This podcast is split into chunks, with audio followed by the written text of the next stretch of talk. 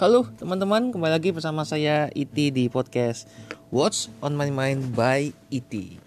Kali ini kita masuk di episode yang ke-51 Bagian keempat dari 6 cara spesifik untuk mengenali siapa diri Anda Iti Talks Yang diambil dari buku saya ebook ya ebook yang ke-13 How to Know Others by Knowing Yourself Ini merupakan season ke-6 dari uh, rangkaian season yang sudah saya sampaikan ya.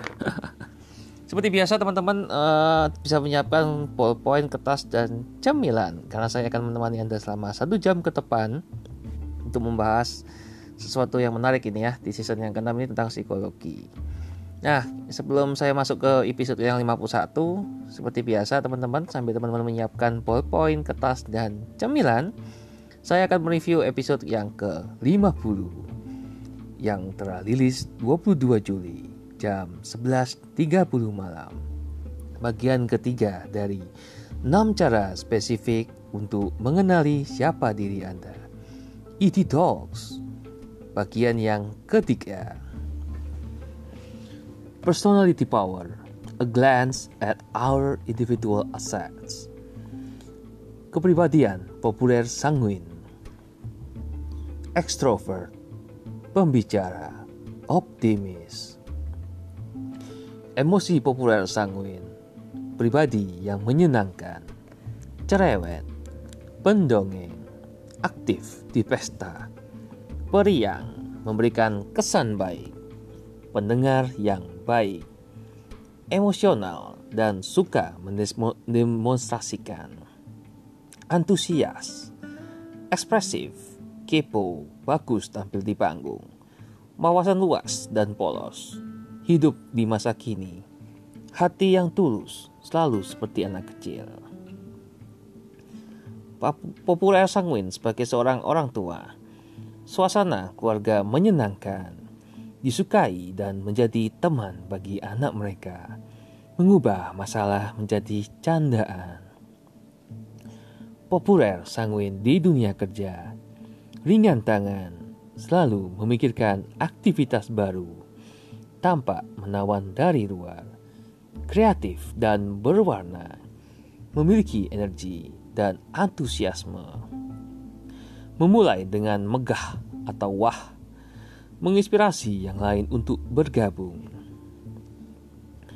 Populer sanguin sebagai seorang teman, mudah bergaul, setia kawan, terpukau akan pujian, tampak mengasihkan, dicemburui yang lain, tidak mendendam, cepat meminta maaf, mencegah momen yang membosankan, menyukai aktivitas yang spontan.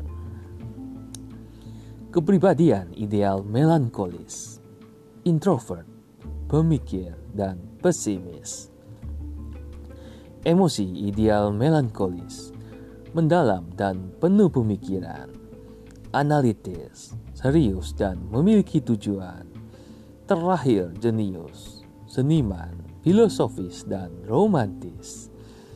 Apresiasi keindahan, sensitif ke orang lain, mengorbankan diri sendiri, kesadaran diri, dan idealistik. Ideal melankolis sebagai seorang orang tua memiliki standar yang tinggi, ingin semuanya dilakukan dengan benar, mendisiplinkan keluarga, suka menyebut anak, mengorbankan kepentingan sendiri untuk kepentingan keluarga, mendukung beasiswa dan talenta. Ideal melankolis di dunia kerja, orientasi ke jadwal, perfeksionis, standar tinggi, sadar ke detail, persisten, dan mendalam, tertata dan terorganisasi, rapi, melihat masalah, menemukan solusi secara kreatif, menyelesaikan apa yang sudah dimulai, menyukai bagan. Ideal melankolis sebagai teman, membuat teman jadi curiga, nyaman tampil di belakang layar, menghindari apa yang menjadi pusat perhatian, berkeyakinan diri, dan sangat setia, akan mendengarkan komplain, dapat menyelesaikan masalah orang lain, sangat peduli ke orang lain, tergerak sampai menangis dengan ketulusan, mencari pasangan yang sempurna. Kepribadian dominan kolerik, ekstrovert, pelaku, dan optimis. Emosi dominan kolerik, terakhir pemimpin, dinamis dan aktif, mendesak untuk perubahan cepat, harus mengoreksi kesalahan, berkemauan kuat dan tegas, tidak mudah putus asa, independen dan merasa mampu kerja sendiri. Keberanian yang berlimpah dapat mengerjakan segalanya. Dominan kolerik sebagai orang tua, pemimpin rumah tangga, menciptakan tujuan, memotivasi anggota keluarga untuk beraksi, mengetahui jawaban yang benar, mengorganisasi kebutuhan rumah tangga. Dominan kolerik di dunia kerja, orientasi tujuan, melihat dari segala arah, terorganisasi dengan baik, mencari solusi praktis, mendelegasikan pekerjaan, fokus ke produktif, membuat tujuan, menstimulasi aktivitas.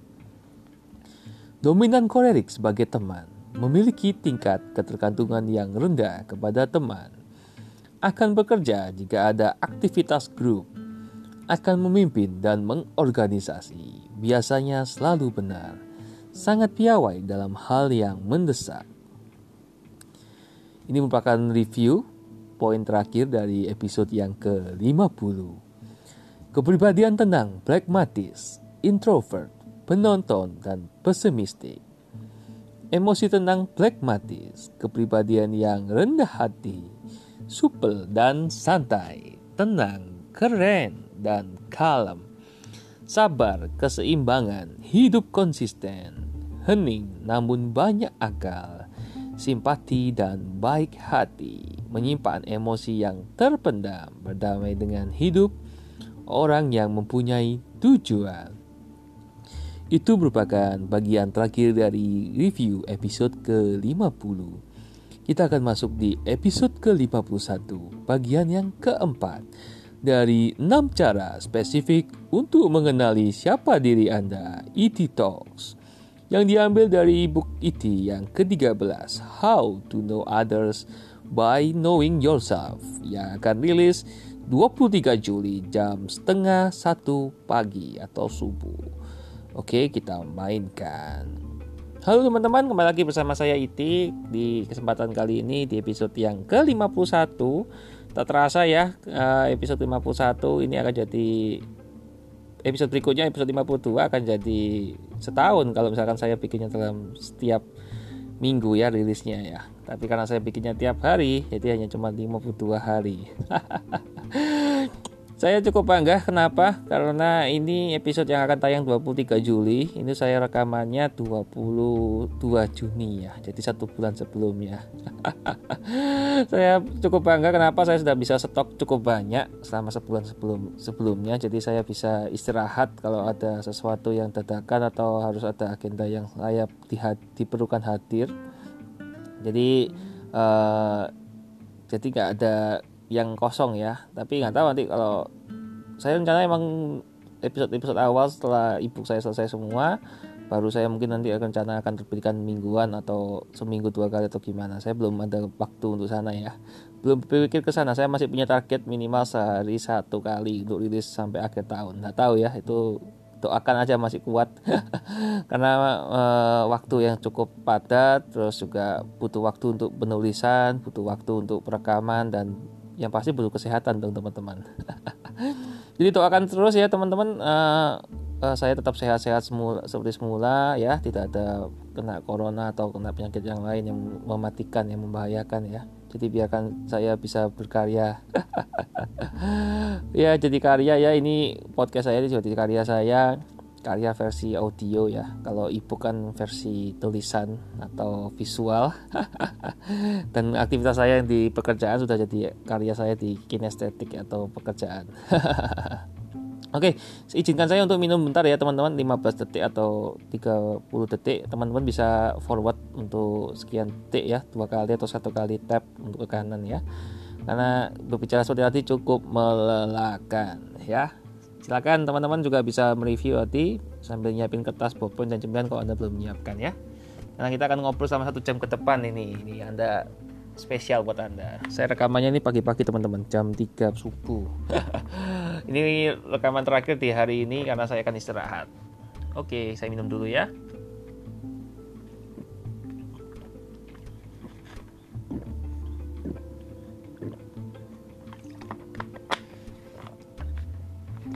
Oke, kita lanjut. Nah, ini tenang pragmatis sebagai seorang orang tua ya. Saya akan jelaskan dulu secara konteks secara lengkap satu kalimat dengan satu paragraf ya. Menjadi orang tua yang baik, mempunyai waktu untuk anak, tidak tergesa-gesa, dapat menerima kebaikan dan keburukan anggota keluarga, tidak dapat emosi dengan cepat. Nah, kalau secara detail ini ya, menjadi orang tua yang baik ini definisinya tiap keluarga berbeda-beda ya. Tapi yang pastinya mereka memberikan yang terbaik buat keluarganya. Selalu hadir di setiap kesempatan perkembangan anaknya dari dari kecil sampai udah dewasa. Jadi seorang orang tua yang sangat suportif ya sangat uh, terampil juga. Mempunyai waktu untuk anak ini sangat hadir ya. Dari lahir suami menemani istrinya untuk melahirkan anaknya. Anaknya bisa jalan bisa lari menangis dan segala hal pokoknya mereka selalu hadir. Selalu ada momen yang diabadikan bersama anaknya. Ini anak uh, tipe tenang pragmatis kok sebagai orang tua ya. Tidak tergesa-gesa jadi nggak nggak pang-pang panik. Ya intinya menikmati proses anaknya belum bisa berbicara ya diterima padanya ada kekurangan anaknya juga diterima padanya jadi dapat menerima kebaikan dan keburukan antara keluarga ya. Entah itu anaknya nakal entah anak itu baik entah anak itu berbakti atau anak itu uh, bandel ya. Apa pun itulah istilahnya itu orang tua pragmatis seperti ini. Anggota keluarga itu bukan hanya anak ya tapi uh, ya intinya bisa keluarga juga lah keluarga besar lah keluarga inti. Dan tidak dapat emosi dengan cepat ya. Apa pun yang terjadi selalu berpikir bahwa ada konsekuensi terhadap tindakan yang diambil ya. Jadi mereka tidak gampang emosi. Emosi dalam hal ini emosi marah ya. Atau makan mereka nggak gampang marah mereka santai kalem gitu ya. Nah sedangkan kalau tenang pragmatis di dunia kerja ini saya jelaskan dulu secara lengkap. Kompeten dan tenang damai dan damai menerima argumen memiliki kemampuan administrasi mendamaikan ya mereka juga bisa mendamaikan menghindari konflik bagus di bawah tekanan selalu mencari cara yang termudah. Nah ini. Penjelasannya kompeten dan tenang. Mereka sudah terampil. Orang yang uh, sudah tepat pada tempatnya ya. Mereka orang yang pas bisa melakukan semua pekerjaan yang dibebankan atau diberikan karena tenang ya. Itu satu kelebihan mereka tenang. Mereka tidak gampang panik. Bahkan deadline pun mereka sikapi dengan santai karena mereka pasti mencapai deadline.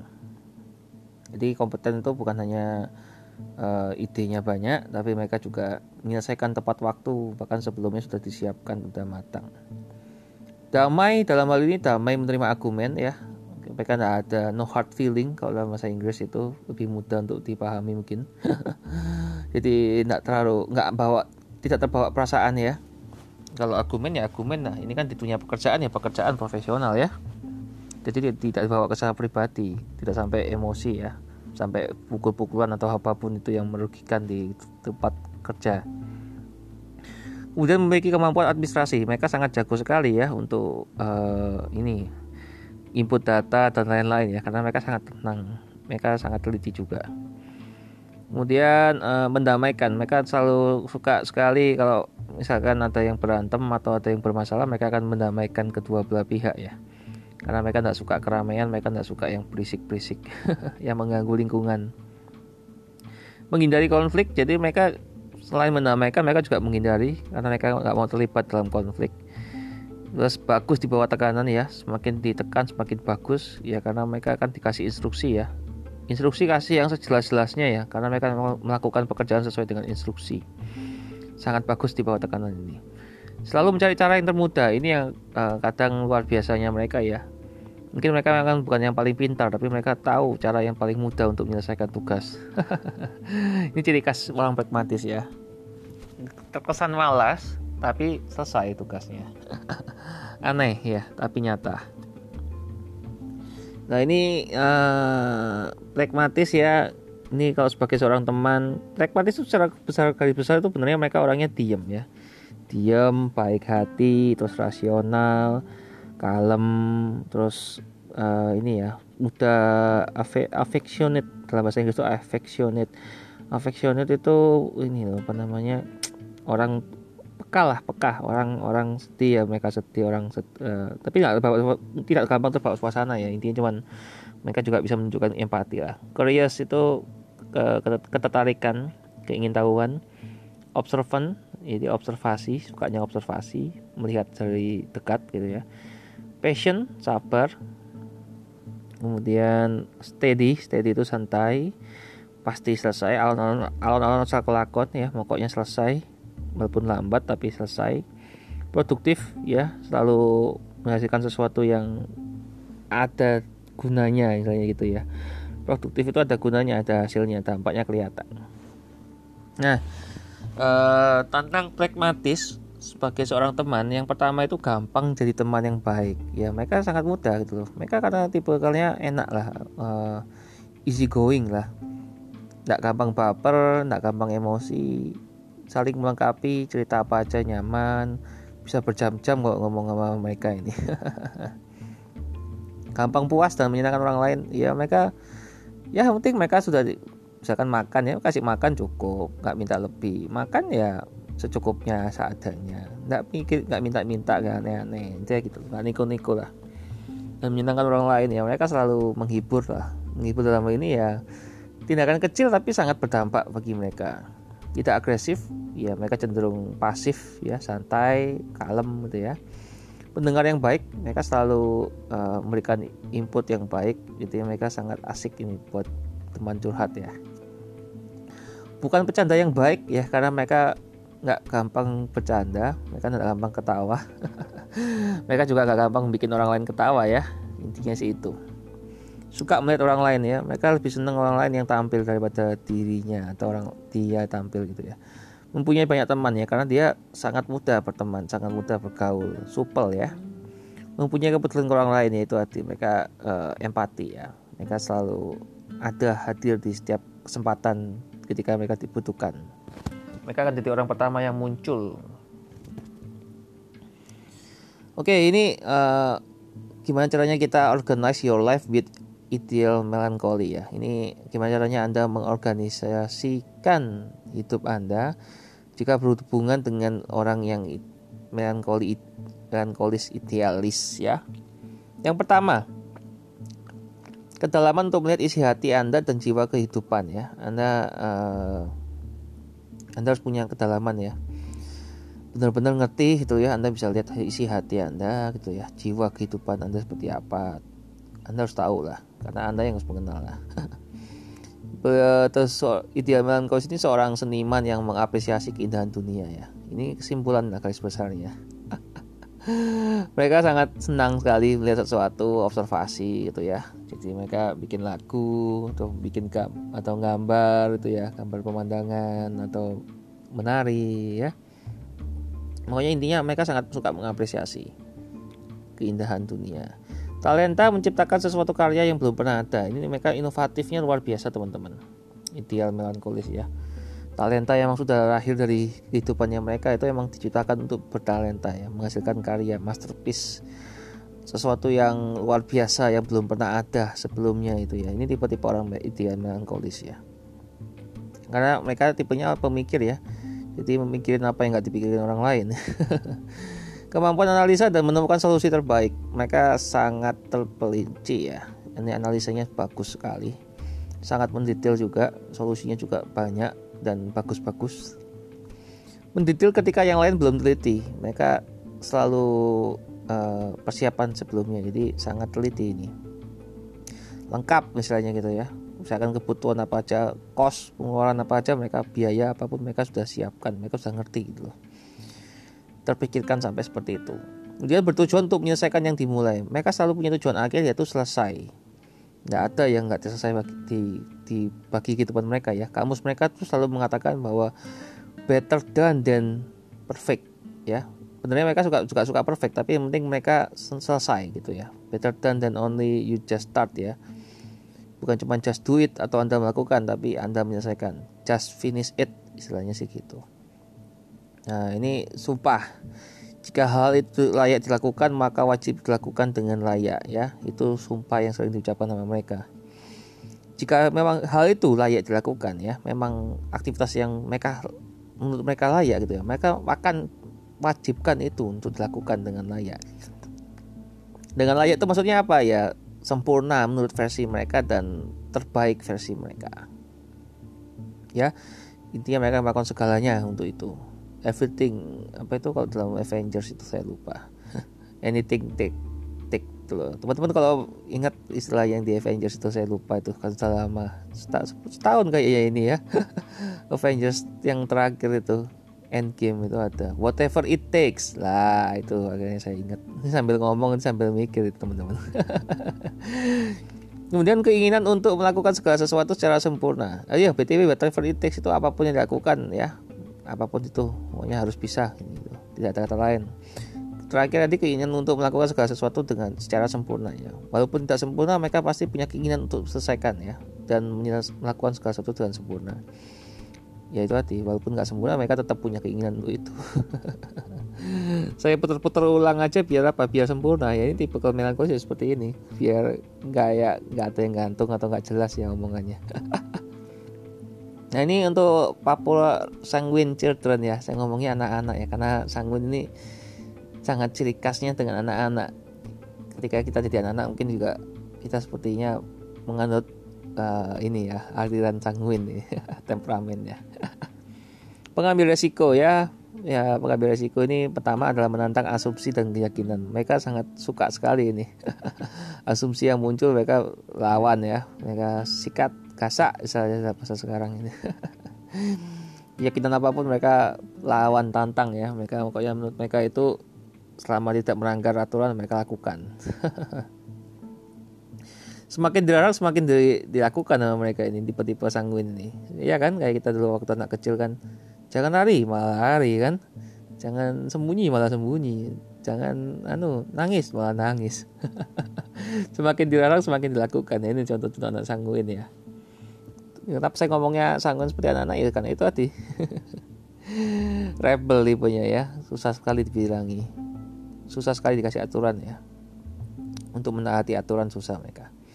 Bersedia berurusan dengan ketidakpastian dan ambiguitas ya. Jadi serba serba serba pasti wah sangat suka sekali nih mereka. Ya kayak saya ini di masa-masa corona ini kan banyak yang nggak pasti ya. Sanguin happy happy aja tuh yang penting hidup udah nggak pikir pusing nggak pikir stres ya. Ya entah itu jadi ambiguitas itu bisa kayak konspirasi lah atau teori konspirasi teori yang lain-lain. Nah itu ambiguitas kan muncul di masyarakat. Nah, orang sanguin mah nggak ambil pusing. Terus orang lain mau ngomong apa? Yang penting kok saya ngerti saya ngomong nggak ngerti saya nggak ngomong. Itu orang sanguin ya. Jadi karena ini kan merupakan ciri khas saya yang kedua ya dominan kedua setelah koreris Nah ini saya bisa tahu relate dengan saya ini sangat berhubungan dengan saya. Kemudian bersedia mengalami kegagalan ya cukup sering lah saya mengalami kegagalan dalam dalam cinta, dalam karir, dalam bisnis, dalam investasi ya cukup sering dan saya belajar dari kegagalan. Kalau dulu terlalu ngambil resiko ya ini saya cerita sedikit pengalaman saya ya. Uh, saya tipe investor atau uh, apa namanya itu profilingnya itu ke arah kons anu ya moderat ya yang agresif itu ya. Jadi resiko kerugiannya cukup tinggi tapi resiko keuntungannya juga cukup tinggi ya. Jadi kan high risk high return lah istilahnya dalam bahasa Inggris itu. Bahasa Indonesia nya agak susah dijemangin. Tahan banting ini ya salah satu ciri khasnya mereka mengulangi proses kreatif mereka berulang-ulang sampai pada ide terbaik. Nah, ini juga termasuk dari saya sendiri ya. uh, saya punya keyakinan tertentu ketika saya posting itu saya ulang-ulang ya. Polanya saya ulang, isinya saya rubah. Pokoknya saya punya ide baru ya saya cantumkan di sana. Saya berubah saya rubah ini variabelnya. Tapi ya polanya tetap sama. Kreativitas kan itu adalah kita sampai ketemu formula yang terbaik ya itu yang kita pakai sampai ketemu ya. Ini gitu ya. Meluangkan waktu untuk menjadikan produk mereka sesuai kebutuhan membeli lah itu arti mereka waktunya cukup banyak untuk observasi riset pasar dan lain-lain ya. Produk itu macam-macam bisa produk jadi jasa juga bisa ya intinya mereka selalu sesuaikan dengan kebutuhan pembeli jadi bukan untuk memaksakan kehendak tapi mereka lebih ke arah memberikan manfaat ya semakin banyak manfaat nilai tambah dan faktor kali ya itu yang mereka cari nah ini uh, yuk kita memotivasi diri kita dengan berhubungan dengan orang-orang yang dominan kolerik ya Yang pertama adalah kemampuan kontrol yang baik ketika yang lain sudah goyah. Ini sangat cocok sekali sebagai pemimpin ya. Apalagi di masa-masa corona seperti ini banyak bisnis yang kolaps, banyak yang di, di PHK dan lain-lain. Ini seorang kolerik akan jadi pegangan ya, panutan yang baik. Karena mereka tidak akan goyang, mereka tetap fokus ke depan. Ya walaupun dari kiri digoyang, dari atas digoyang, bawah kiri kanan semua digoyang ya. Mereka tetap semangat lurus, guys lurus.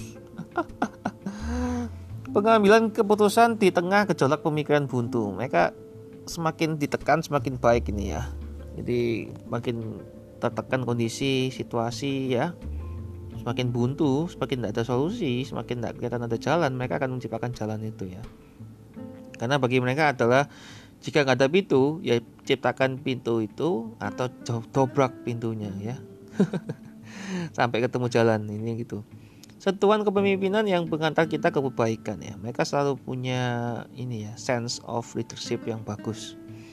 Mereka tahu bahwa yang mereka yakini itu adalah sesuatu yang baik bagi semua orang. Jadi mereka selalu ingin melangkah dulu terdepan, paling depan sehingga mereka bisa kasih contoh dan ingin membawa semuanya ke kebaikan ya. Ujung akhirnya sama semua ya. Intinya mereka ingin membawa lah, membawa Anda semua untuk kesuksesan ini saya banget sih. Jadi saya mengucapkan tadi ini sangat relevan dengan saya sangat relate ya sangat sangat saya banget intinya gitu loh. Jadi saya kadang kalau agak sedih apa agak tertegun dengan diri saya sendiri ya bukan self analysis atau narsistik ya teman-teman. Tapi ya ya inilah gitu loh. Wih saya tulisan saya sendiri saya baca sendiri dan ini saya sendiri wah. Mungkin anda juga merasakan seperti itu saya nggak tahu anda yang tipe yang mana.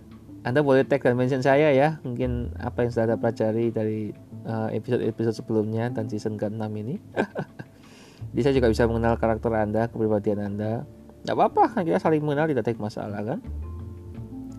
Keberanian untuk memegang teguh kebenaran ya keberanian. Ya mereka sangat berani nggak nggak goyang mereka ya jika itu benar mereka akan lakukan. Jika itu salah mereka akan hindari. Dia sih itu.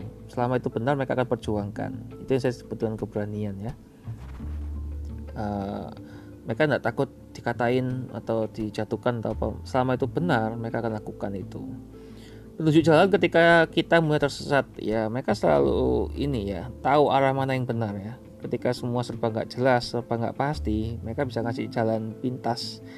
Benar bukan jalan pintas sih tapi jalan jalan utama yang harus dilewatin ini gitu loh. Kebanyakan kita kan kalau kita lagi jalan ya misalkan kita mau ke rute mana gitu ya. Nah ketika kita tersesat ya kita nggak tahu nih kita di tempat yang kita nggak pernah lewati gitu ya. Atau kita sudah sering lewati tempat itu karena kita tersesat ya kita akan ulangi terus ya. Nah orang-orang Koreris ini teman Koreris ini yang bisa jadi penunjuk arah ya. Karena mereka sudah melewatinya mereka sudah melewati jalan itu jadi ibaratnya kayak tour leader ya atau tour guide lah. Mereka kan sudah sering lewat di tempat yang mereka bawakan itu ya. Jadi mereka tidak akan pernah tersesat dan mereka tidak akan pernah orang lain. Penggantian tangan anda di tengah masalah dan menyelesaikan masalah anda. Mereka lebih senang tangan di atas ya teman-teman ya membantu daripada tangan di bawah atau minta bantuan. Nah ini tipikalnya orang kaleris ya. Semakin banyak masalah semakin banyak peluang untuk diselesaikan. Jadi mereka sangat suka sekali dengan masalah. Bukan berarti suka cari masalah ya. Tapi ketika ada masalah mereka selalu anggap itu sebagai peluang dan mereka selalu selesaikan masalah itu. Dan apa pun itu ketika orang lain minta bantuan mereka akan siap sedia untuk membantu. Oke, ini stay calm with calm pragmatic ya. Ayo santai, kalem, santuy dengan orang-orang uh, pragmatis yang tenang. yang pertama adalah kestabilan untuk tetap fokus ke tujuan. Ini yang bikin iri kadang ya. Hebat banget nih orang pragmatis ini. Hidupnya nggak terlalu volatile ya. Naik turun terlalu drastis ya. Mereka pokoknya lurus aja lempeng gitu. Tapi ya nggak flat ya. Mereka tetap naik turun tetap ada. Tapi stabil. Fokus ke tujuan. Jadi mereka juga punya kesabaran untuk tidak terpancing provokasi. Kan banyak ya sekarang orang yang suka provokasi ya suka banget uh, mancing emosi mancing uh, argumen ya perdebatan dan yang tidak penting. Ya itu mereka tidak gampang gitu. Nggak gampang terpengaruh. Cenderung cuek. Semakin orang semakin cerewet semakin uh, mancing-mancing emosi mereka semakin tidak peduli. Intinya mereka itu adalah uh, apa namanya hukum aksi reaksi lah. Jadi semakin banyak orang beraksi misalnya bicara-bicara yang lain-lain mereka reaksinya semakin tidak reaksi. Kemampuan untuk mendengar ketika orang lain berbicara ini kemampuan yang cukup langka ya sekarang ya teman-teman ya. Nggak semua orang bisa mendengar. Makanya anda mungkin yang dengerin saya ini tipe kalau orang yang pragmatik ini ya. Anda punya kemampuan mendengar saya sama satu jam luar biasa anda ya. Saya berbicara menemani anda ya nggak tahu. Saya anda mendengarkan secara fokus benar-benar mencatat semua atau sambil aktivitas yang lain. Yang penting anda kan mendengar kan? Saya kan tidak bilang anda harus benar-benar fokus ya karena kan terserah anda. Anda yang punya kehendali di tangan anda ya bukan di saya saya intinya sudah berbagi apa yang bisa saya bagi selesai ya selesai. Episode ini selesai saya nggak akan ulang lagi nggak akan saya edit lagi. Saya orangnya di pekerjaan sudah seperti itu selesai selesai. Noting ya, nggak akan lihat lagi ke belakang nggak akan lihat lagi ke apa pun yang sudah terjadi ya. Kemudian kemampuan bermeditasi menyatukan perbedaan. Meditasi itu butuh kemampuan ya teman-teman ya. Nggak gampang. Karena kemampuan pernafasan ya kan tetap tenang dan tidak ketiduran ya hati-hati ya. Kalau yang lain mungkin gampang ketiduran atau gampang gak fokus gitu ya gampang goyang gitu ya. Mereka suka menyatukan perbedaan ya karena mereka percaya bahwa argumen itu ada untuk demi kebaikan bersama intinya gitu loh. Bukan argumen ada untuk memberikan perpecahan tapi menyatukan. Semakin banyak argumen itu jadikan warna itu menurut mereka ya keinginan untuk menenangkan orang yang terluka. Nah, ini khususnya yang sedang terluka atau sedang butuh bantuan. Nah, mereka akan selalu ingin menenangkan. Ibaratnya ingin jadi obat lah istilahnya. Ketika orang sakit mereka jadi obat, ketika orang sehat mereka ingin jadi suplemen. Ya, ketika orang uh, bahagia mereka ingin jadi pelengkap kebahagiaan. Contohnya seperti itu. Kemudian determinasi untuk tetap semangat ketika yang lain putus asa. Ini uh, kondisi yang langka ya. BTW ini saya agak sakit ini. Aduh gak tahu kenapa perut saya ini atau lapar atau apa ini ya. Subuh-subuh soalnya. ini jam-jam istirahat ya. Jadi mungkin memang ada harus segera istirahat ini. Jadi ini episode terakhir di hari ini. Saya rekamannya di 22 Juni ya. ini terbit rencana kan 21 Juli ya, satu bulan sebelumnya nggak tahu anda dengerinnya kapan ya. Intinya kan mungkin anda dengerin saya tepat waktu tuh kayaknya langka ya. Karena uh, selama podcast ini direkam belum ada yang satupun orang yang dengarkan pas di hari rilis ya. Karena saya belum promosikan emang. Tapi tidak apa-apa nggak masalah. Tujuan saya sudah saya sampaikan ya. Uh, orang nggak dengerin juga tidak masalah. Nggak dilihat juga tidak masalah. Saya hanya memberikan alternatif dari yang sudah ada. Tidak tidak ambil pusing. Karena di sini saya nggak jualan teman-teman. Kecuali kalau jualan ada targetnya ya. Di sini kan saya nggak jualan. Sini kan saya berbagi. Ya sudah. Berbagi apa adanya aja. Cerita aja udah. Uh, harapan ya pasti ada. Impian ya pasti ada. Didengerin terus di share ada yang berbagi ada yang merespon. Ya sangat senang sekali gitu ya jadi sebetulnya saya nggak ngejar quality ya. Eh, saya nggak ngejar quantity saya ngejarnya quality. Uh, dampak bagi anda yang mendengarkan saya. Bukan berapa banyak orang yang mendengarkan saya. Tapi semakin banyak orang yang membagikan otomatis akan lebih banyak orang yang mendengarkan ya. Tapi tidak apa-apa terserah anda. Dan dari tangan anda. Suka silakan like comment subscribe follow ya tapi kalau share juga bisa. Kalau ada yang kurang anda bisa kasih input lah buat saya. Apa yang anda inginkan topik apa yang ingin dibahas dan lain-lain ya. Kemudian hidup aman tanpa pembenci ya. Mereka tak mau bermasalah dengan orang lain. Bagi mereka masalah sudah cukup banyak dan mereka tidak mau nambah masalah. Jadi determinasi itu tetap semangat itu juga luar biasa teman-teman ya. Ketika yang lain lagi lesu ketika lagi patah arang lagi udah nggak ada jalan putus asa udah menyerah. Nah mereka masih punya semangat semangat ibaratnya api tetap membara api tetap menyala walaupun tidak terang ya. Api tidak api itu kan api di obor itu kan ada api yang kecil ya. Pokoknya ada apinya masih ada panasnya gitu ya. Dan tidak mati gitu. Kan ada obor yang seperti itu. Ada juga obor yang bisa menyala terang gitu ya dan hidup aman sama pembenci itu ya mereka menghindari haters ya. Jadi ngomong mencari sesuatu yang aman lah. Mereka tidak mau mencari sesuatu yang kontroversial untuk dibicarakan ya. Itu contoh-contoh orang pragmatik. Nah teman-teman ya kita masuk di pembahasan yang baru. Akhirnya kita masuk di sesuatu yang baru ya. Karena mungkin teman-teman sudah cukup uh, menguasai ya ya personality power. Nah, sekarang ini bahas personality strategy to conquer our personal weakness. Ini cara strategi untuk ini ya melawan menaklukkan kelemahan kita ya. Strategi kepribadian ya. Yang pertama mengkoordinasikan populer sanguin ya.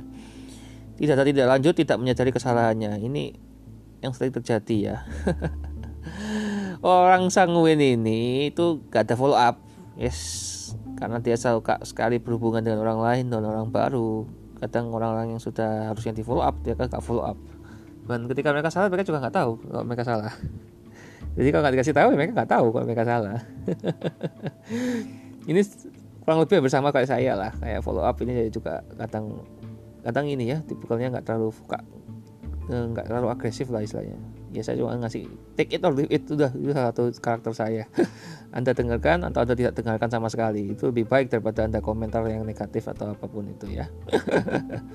Kemudian bisa menjadi kesalahan ya kadang mungkin saya salah ucap ya nggak tahu kan. Ada karena mungkin kan saya kamarnya pagi atau subuh kan ngantuk atau capek atau uh, mulut ini namanya juga lidah kan tidak bisa diatur ya. Kondisikan karena haus karena lapar karena apa pun ya uh, ada ada nyebut beberapa merek misalkan ada nyebut beberapa orang yang nggak sengaja kesebut. Dah ini kan nggak tahu ya namanya juga manusia ya. Masalah pertama adalah populer sanguin terlalu banyak berbicara. Nah ini juga saya alami sendiri teman-teman ya. Jadi ini masalah yang muncul juga ya. Kadang uh, dulu saya juga tipikalnya suka banget bicara. Akhirnya saya mulai belajar untuk banyak banyak bicaranya saya rubah ke sesuatu yang bermanfaat ya. Kayak podcast gini masih oke okay ya kalau podcast saya ngomong sendiri sama satu satu jam tapi tidak ada bicaranya. Cuman diem aja itu namanya hening. Ngajak hening bersama ngajak meditasi bareng itu namanya. Bukan ngasih sesuatu bukan berbagi bukan sharing ya. Solusinya teman-teman ini permasalahan orang-orang sanguin ya.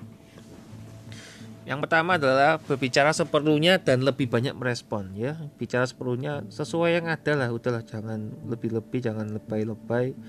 Jangan ditambahin jangan dikurangi. Udah pas porsinya. Dan lebih banyak merespon ya. Lihat uh, feedback dari orang lawan bicara atau kawan bicara ya. Ini kayak gini saya tidak bisa ya berbicara seperlunya ya. Karena kalau saya cuma menceritakan poin-poin ya selesai. Durasi singkat sekali dan uh, nggak berdampak menurut saya. Karena nggak ada respon teman-teman kecuali saya ngomong ini sambil ada respon. Misalkan ini kelas online kelas offline gitu ya. Nggak ada respon nah itu itu masih bisa itu. Dikondisikan lah. Jadi presentasi misalkan 15 menit tanya jawab 30 menit. Atau presentasi satu jam tanya jawab 30 menit. Tergantung ya. Diatur waktunya yang penting. Nah itu juga saya mengingatkan teman-teman mungkin mau undang saya sebagai pembicara di seminar, di workshop, di training, di kelas online, offline, apa pun itu bisa hubungi saya di medsos saya yang akan saya sebutkan di akhir episode ya teman-teman ya. Nanti saya akan sambungkan ke manajemen saya untuk diaturkan jadwalnya. Kebetulan jadwal saya sudah cukup padat sampai akhir tahun ya. Nah tahu ini mungkin tahun depan mulai bisa beraktivitas seperti semula ya. Karena saya masih uh, fokus untuk work from home, jadi online mungkin lebih masuk akal bagi saya untuk bisa segera eksekusi tapi kalau on offline kayaknya belum dulu ini ya. mohon maaf karena nunggu vaksin corona corona tidak menakutkan tapi kita harus waspada. Kalau saya sendiri sih itu ya.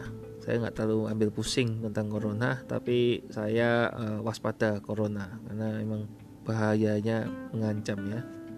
Saya tidak mau mati konyol lah paling bahasa sederhananya seperti itu kalau emang sudah saatnya emang kehendak dari yang Tuhan maha kuasa ya sudah. Kita tidak pernah tahu kan usia kan Tuhan yang ngatur ya. Poin berikutnya adalah memperhatikan sinyal kebosanan dari kawan bicara. Ingat ya. Anda ada, ada sinyal-sinyal kebosanan ya. Karena orang nggak suka kalau terlalu banyak bicara itu loh. Karena mereka juga mau bicara mereka tuh nggak suka ya. Dengerin terus tuh capek lah mereka dengerin terus nggak ada orang yang mau jadi patung yang anda bisa ajak obrol terus-terusan gitu loh. Saya aja misalkan ini ngomongin podcast gitu ya. Pasti akan lihat uh, wah ini sudah cukup lama nih. Saya hari ini sudah rekaman 4 episode ini. Saya kalau nggak salah iya betul 4 episode hari ini. 4 jam saya berbicara tanpa putus. Ya istirahatnya cuman sambil nunggu rekaman di atur jadwal terus apa uh, masukin background musik masukin cover mus uh, opening closing dan cover art plus description ya kan? Nah itu itu istirahatnya di sana sambil minum sambil ke belakang ke toilet. Itu aja istirahatnya. Ya paling 15 menit kayak gitu terus ya lanjut lagi take lagi. Jadi kalau di sini sinyalnya saya dari baterai ya teman-teman ya. Baterai saya sudah menunjukkan 30% sudah waktunya saya berhenti ya. Karena saya tidak mau sampai baterai saya di bawah 20% ya. Karena ada sesuatu yang urgent mungkin. Saya tidak pernah tahu teman-teman. Tiba-tiba jam 4 subuh ada yang telepon saya kan saya nggak tahu.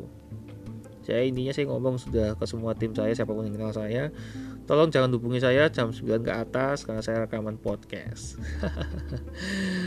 Hubungi lewat chat. Jadi kalau saya rekaman selesai satu episode nah baru saya akan hubungi duluan. Nah itu hati ini saya cerita apa adanya teman-teman ya. Sesuai apa yang diisi otak saya sekarang juga kondisi saya.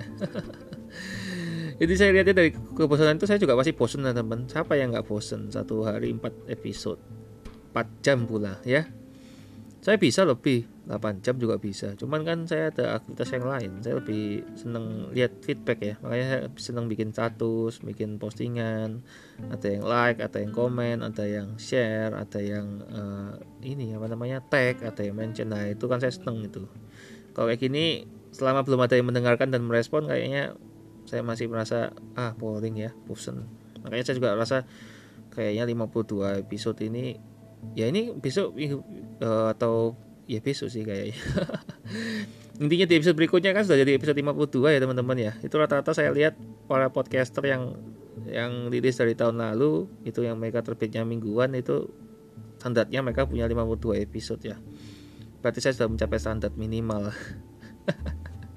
Saya capek dalam waktu satu bulan ya. Satu bulan sebelumnya rilis sudah saya siapkan semua.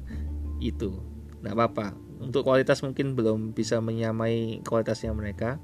Dalam hal ini ya uh, konten mungkin sudah cukup tapi kalau um, orangnya ya orangnya mungkin anda masih belum banyak yang mengenal saya. Kalau orang lain influencer banyak yang sudah mengenal. Intinya gini teman-teman tidak masalah bagi saya itu quality ya. Orang yang mendengarkan dan berdampak itu lebih bermanfaat bagi saya daripada orang yang banyak mendengarkan tapi tidak bermanfaatnya cuma didengerin doang nggak ada actionnya percuma teman-teman tujuan saya ini untuk bukan cuma motivasi ya bukan cuma berbagi cerita ya tapi anda bisa action dari apa yang saya ceritakan ini ya apa yang saya sharingkan berbagi Nah kemudian solusi yang ketiga itu memberikan komentar yang singkat, padat dan jelas ya. Singkat itu bisa dikatakan misalkan uh, satu paragraf itu singkat atau satu kalimat itu singkat. Jangan satu kata. Kalau satu kata terlalu singkat. padat tuh tidak banyak pemborosan kata, kalimat. Ya. Kalau bisa satu paragraf ya satu paragraf, ngapain tiga paragraf atau lima paragraf tapi nggak jelas ya, terlalu terlalu melebar gitu. Dan jelas jelas itu artikulasinya ya penyampaiannya. Pengucapannya pelafalannya aksennya dan lain-lain. Jelas. Bisa dimengerti semua orang jadi menggunakan bahasa yang mudah dimengerti. Bahasa Inggris mungkin masih banyak orang yang belum paham belum mengerti dan belum belajar bahasa Indonesia lebih masuk lebih bisa diterima daripada bahasa lokal bahasa Jawa bahasa Surabayaan Kemudian berhenti menambahi maupun mengurangi isi dari cerita. Ingat ya, adalah ngomong apa adanya, nggak usah ditambahi, nggak usah dikurangi. Itu. Nah, kalau di podcast saya, episode saya ini, ini bukan masalah uh, seorang sanguin yang ini ya, menambah-nambahi dan mengurangi ya. Intinya ini kan menjelaskan ya. Beda ya teman-teman. Saya di sini nggak nambahin poin, di sini saya juga nggak ngurangin poin dari apa yang saya tulis. Saya yang menjelaskan apa isi dari poin saya. Itu ya. Nah ini adalah permasalahan kedua nih teman-teman. Permasalahan kedua itu populer sanguin, terlalu egois dan tidak peduli. Nah yuk coba jujur aja lah, saya juga seorang sanguin kok. Ada sanguinnya ini gitu loh. Egois iya, saya punya harga diri yang cukup tinggi ya. Menurut saya itu bangga dan sombong hampir beda tipis ya. Dulu saya dikatain sombong ya. Saya sadari kayaknya emang sombong beneran nih. karena apa ya masa tahu segalanya gitu loh sok tahu intinya sok iye tidak peduli ya itu hati orang lain sedang apa pun ya nggak peduli karena terlalu fokus diri sendiri ya. Ini solusinya adalah lebih peka ke topik pembahasan yang disukai oleh kawan bicara. Nah ini saya kalau bikin podcast ini kan saya juga saya istilahnya ya ada sedikit egoisme lah ya. Saya mengatakan apa yang sudah saya tahu tapi saya nggak lihat apa yang akan dibahas apa yang dikira disukai sama orang ya. Tapi tidak apa-apa menurut saya saya memberikan warna lah ya. Karena yang penting itu konten isinya apa ya. Pastinya ini menurut saya masih peka dan rele masih relevan lah dengan anda. Ini mau sampai umur berapapun tetap relevan kok. Karena nggak ada batasannya. Semua orang pasti akan mempelajari psikologi dan tentang karakter ini kepribadian temperamental orang-orang ya. Jadi nggak harus disukai yang penting dibutuhkan ya. Kalau menurut saya sih gitu ya. Kemudian belajar untuk mendengarkan ya. Ini jangan egois ada yang ngasih saran ada yang ngasih kritik ya didengarkan jangan di jangan diabaikan ya kan terus ada yang uh, ngasih kode-kode ya mulai peka terhadap kode-kode itu ini permasalahan ketiga nih dari seorang sanguin Populer sanguin memiliki daya ingat lemah. Nah, ini daya ingat yang lemah ya, jangan yang lain ya, jangan daya yang lain yang lemah. Kenapa? Ya itu hati banyak hal lah. Daya ingatnya lemah. Mereka tuh uh, short term memory. Jadi hanya ingat singkat, padat dan jelas ya. Mereka hanya ingat saat-saat terdekat itu ya. Kayak misalkan hari ini dan besok atau bahkan minggu ini. Untuk bulan depan dan tahun depan udah nggak kepikiran bagi mereka contohnya itu ya jadi harus ada apa solusinya yang pertama lebih memperhatikan nama orang lain ya mereka susah nih ngapalin nama orang ya kayak saya sendiri juga ngalamin ngapalin nama itu kadang susah banget. Tapi kalau sudah hafal saya hafal nama lengkap ya. Bukan cuma nama. Biasanya saya uh, mainkan pakai nada-nada gitu ya. Main pakai lagu-lagu jadi ngafalin nama itu. Uh, makanya saya bikin nama saya juga bikin lebih mudah ya karena orang lebih mudah mengingat saya daripada Elios Ganda Wijaya kan susah ya. Nama saya sendiri aja susah diingat untuk orang lain ya apalagi yang orang-orang sanguin. Nah saya pakainya pakainya pakai IT gitu ya ET nah itu kan permudah Jadi saya dalam hal penamaan branding nama aja sudah saya pikirkan sehingga orang-orang sanguin yang banyak banget di luaran itu bisa mempermudah untuk ingat saya gitu loh. Ini pun kalau didengerin ya, kalau nggak dengerin ya sudah, nggak apa-apa. Saya ada ekspektasi tinggi-tinggi, yang penting ada harapan, ada impian ya. Realita pasti ada. Menulis semua informasi penting. Ya ini ya, makanya saya punya catatan ya agenda. Setiap hari saya ngapain? Saya ada jurnal. Dari pagi siang sore malam bahkan subuh ini saya ngapain? Saya tulis ini. Saya bikin podcast saya juga tulis episode ini bahas apa ini season keberapa ini bagian yang keberapa judulnya apa covernya seperti apa terus uh, openingnya seperti apa terus uh, pengantar background musiknya seperti apa closing musiknya seperti apa kata demi kata yang saya ucapkan itu saya tulis semua teman-teman. Gila ya. Iya apa apa ini kan untuk menghindari kelemahan ya. Jadi daripada anda bocor lebih baik anda ada yang dipersiapkan ya. Matang. Jangan melupakan anak anda ya. Ini solusinya nih jangan melupakan anak anda. Lucu ya. Ya iyalah kadang orang sanguin tuh kayak gitu. Mereka terlalu fokus pekerjaan sampai anaknya sendiri lupa. Atau makan lupa punya suami, lupa punya istri, lupa punya anak. Ini yang bahaya. Oke, bisa dipahami ya. Kita lanjut di permasalahan yang keempat. Banyak masalah nih sanguin ya. Populer sanguin merupakan teman yang pelupa dan suka menambah teman baru. Ayo, ini saya banget sih. Kayaknya seribu teman kurang ya, tapi satu musuh cukup makanya saya nggak mau banyak musuh kalau anda rasa nggak suka sama saya ya sudah saya blok selesai anda juga bisa blok saya kalau anda nggak suka saya selesai kita tidak bermasalah kan kalau anda mau berteman ya ayo berteman aja udah. Kita bang bangun relasi lah. Solusinya apa? Pertama bacalah faktor pertemanan anda. Anda harus tahu faktornya kenapa anda berteman ya. Uh, karena apa? Anda ingin memberikan value apa? Anda merasa dapat value dari orang itu atau lain-lain. Anda kasih alasan. Jadi setiap orang yang Anda list Anda bisa tulis ya. Saya juga tulis teman-teman. Jadi saya punya satu catatan buku tuh isinya nama-nama orang yang saya kenal entah secara fisik atau tidak fisik pokoknya yang sering berinteraksi dengan saya di medsos itu saya catat. Ya teman-teman ya itu saya kasih uh, ini. Orang ini saya challenge. Ya ini orang ini balas gak respon saya? Nah kalau balas ya mereka bikin challenge ulang ke orang yang lain dan lain-lain. Nah itu akan ada nilai lebih lah bagi saya. Berarti mereka orangnya asik gitu, orangnya oke okay, gitu mereka nggak nggak nggak caim dan lain-lain kemudian utamakan kebutuhan orang lain terlebih dahulu ya fokusnya orang lain dulu gitu loh. Selalu berikan value orang lain baru ke anda gitu ya. Kayak saya saya selalu sapa duluan ya secara DM saya nge-add duluan ya saya uh, like saya like duluan saya komen duluan saya share duluan saya subscribe duluan. Nah, ketika orang lain minta saya sudah lakukan itu. Jadi nggak perlu diminta kadang saya juga sudah berikan rekomendasi berikan skills endorsement dan lain-lain. Itu di LinkedIn ya.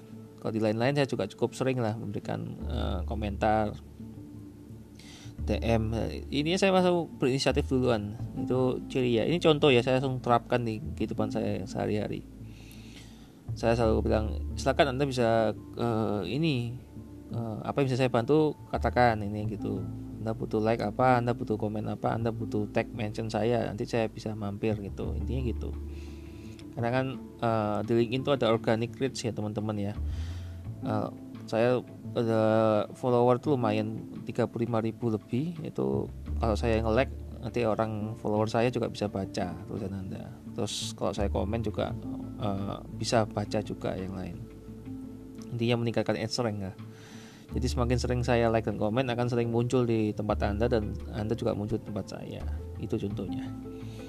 Itu fokusnya ya. Jadi itu utamakan kebutuhan orang lain ya. Selalu berikan dulu. Terus saya juga memberikan uh, ini ebook saya gitu loh. Saya tulis ebook 14 orang bisa akses ya akses langsung gitu. Kemudian ini sama podcast juga sama. Ini kan saya berikan value duluan gitu loh. Saya nggak tahu orang mau bahas apa uh, topik apa yang mereka suka ya saya bikin yang sudah saya kuasai saya ngerti gitu ya. Tapi kalau mau request ya nanti nanti akan saya kasih kesempatan untuk request. Saya fokuskan dulu saya selesaikan dulu yang ada. Ya karena intinya saya mau melakukan apa yang sudah saya ucapkan teman-teman. Nggak lucu kan saya cuma ngomong tapi nggak lakukan konyol karena apa? Saya sudah ngomong kan saya ada melankolis ada koleris ada pragmatis ada sanguinis ada semua gitu loh. Ini masalah kelima ya. Masalah kelima ini ada masalah keenam juga ini ya. Masalah kelima ini. Yang kelima ini populer sanguin menginterupsi dan menjawab pertanyaan orang lain ya. Itu memotong pembicaraan dan nggak diminta ya nyaut gitu ya. Nyaut tuh dalam bahasa Indonesia itu uh, apa ya istilahnya ya pokoknya nggak diminta saran mereka langsung ngomong nggak diminta bicara mereka bicara gitu. Atau misalnya ada yang tanya dia yang jawab. Padahal nggak tanya ke dia gitu. Solusinya jangan berpikir untuk selalu eksis ya. Ayo ayo. Jangan berpikir untuk selalu eksis. Ini kelemahannya seorang sanguin ya. Mereka ini banci tampil mereka ingin jadi pusat perhatian ya. Jangan terlalu fokus ke eksis ya. Kalau eksis itu prestasi oke okay, tapi kalau untuk cuman ngisi slot jangan ini kadang agak susah saya rem juga ya. Tujuan saya bukan untuk eksis sih sebenarnya tapi ini merespon gitu loh. Saya juga ingin memancing orang lain untuk respon. Jadi dengan apa ya emang kadang kayak dominan saya di pembicaraan percakapan dan lain-lain. Tapi tidak apa-apa. Saya jadi apa saya apa tanya gitu ya. Ini permasalahan yang keenam merupakan permasalahan terakhir dari populer sanguin. Ya mungkin ada masalah-masalah lain. Teman-teman bisa share ya anda bisa tag dan mention saya kira-kira masalah apa yang Anda ini seorang sanguinis dan Anda punya masalah apa nanti saya akan sedikit berbagi solusinya seperti apa ini masalah yang saya lihat di lapangan dan kebetulan tentang saya pribadi juga ya jadi saya akan tulis di sini Nah, teman-teman BTW ini sudah masuk 55 ini merupakan uh, pembahasan terakhir di episode kali ini. Kita akan ketemu di episode berikutnya ya, episode 52. Masalah 6 itu populer sanguin tidak teratur dan tidak dewasa. Nah, ini ya. Tidak teratur itu nggak suka yang teratur. Harus bangun pagi, harus jam kerja, harus apa pun itu mereka nggak suka. harus pakai seragam, harus pakai apa, itu nggak suka. Dan tidak dewasa itu dibilangi nggak bisa dikasih tahu nggak bisa dikasih nasihat nggak mau dikasih apa pun nggak mau ya. Punya pemikiran sendiri dan lain-lain. Solusinya rencanakan hidup anda harus punya rencana yang jelas ya. Mungkin yang sederhana bisa rencana harian lah. Hari ini mau ngapain gitu terus kalau sudah spesifik bisa detailin jam-jamnya gitu ya. Terus baru berpikir lagi lebih panjang. Harian jadinya besok tiga hari bisa jadi juga seminggu bisa lagi nambah jadi sebulan. Terakhir ya tahunan. Setahun bisa bisa lima tahun kemudian 10 tahun. Nah ada perencanaan yang penting. Kemudian bertumbuh dewasa dan bijaksana. Ingat teman-teman uh, usia ya usia atau umur itu bukan tanda anda sebagai orang yang dewasa atau bijaksana ya. Tapi semakin banyak anda mengalami masalah dan anda bisa menyelesaikan itu anda akan semakin dewasa dan semakin bijaksana. Bijaksana itu bukan hanya berbicara ya tapi bertindak juga ya mengambil keputusan. Dan dewasa juga sama dalam bertindak bukan cuma ngomong ya tapi dia bisa membuktikan gitu loh. Oke itu dulu teman-teman. Kita akan ketemu di ini ya topik pembahasan berikutnya itu tentang yuk kita hibur ideal melankolis. Cukup menarik ya untuk pembukaan di episode 52 kita akan masuk di bagian yang kelima yang akan rilis 24 Juli jam 1.15 nah ini uh, saya eksperimen lagi nih 15 menit. Sebelumnya saya sudah eksperimen tiap 30 menit. Sebelum tiap satu jam saya majuin jamnya durasinya. Jadwal rilisnya maksudnya oke itu dulu di episode kali ini follow medsos saya di uh, Facebook, IG, Twitter, LinkedIn, Telegram, YouTube itu di Elias G atau Elias Davis Wijaya. Podcast saya di sini, podcast What's on My Mind by ET bisa didengarkan di Spotify, di uh, Apple Podcast, Google Podcast, di Anchor FM. Salam salut bagi Anda yang sudah mendengarkan saya selama satu jam terakhir. Anda hebat, Anda dahsyat, Anda keren. Uh, ini ya, uh, you know my name, not my story ya. Anda mungkin yang ngeklik dan mendengarkan episode saya ini pasti minimal tahu saya ya, nama saya lah. Tapi kan Anda kan tidak pernah dengar nah, cerita saya ya, karena mungkin ceritanya dari orang lain. Nah, setelah Anda tahu dari saya sendiri, anda bisa menilai sendiri lah siapa saya, bagaimana saya sehari-hari dan seperti apa saya gitu ya. Lebih baik Anda langsung analisa sendiri daripada Anda dari orang lain. Oke? Okay? Selamat pagi, siang, sore, subuh, malam ya. Selamat hari Senin, Selasa, Rabu, Kamis, Jumat, Sabtu, Minggu. Saya tidak pernah tahu Anda dengerin saya kapan. Intinya yang di jalan hati-hati, yang di rumah tetap semangat. Ya, Tuhan memberkati. Sampai ketemu di episode ke-52 di bagian yang kelima dari 6 cara spesifik untuk mengenali siapa diri Anda yang diambil dari ebook saya yang ke-13 How to Know Others by Knowing Yourself. See you di episode ke-52. Yuk, God bless you.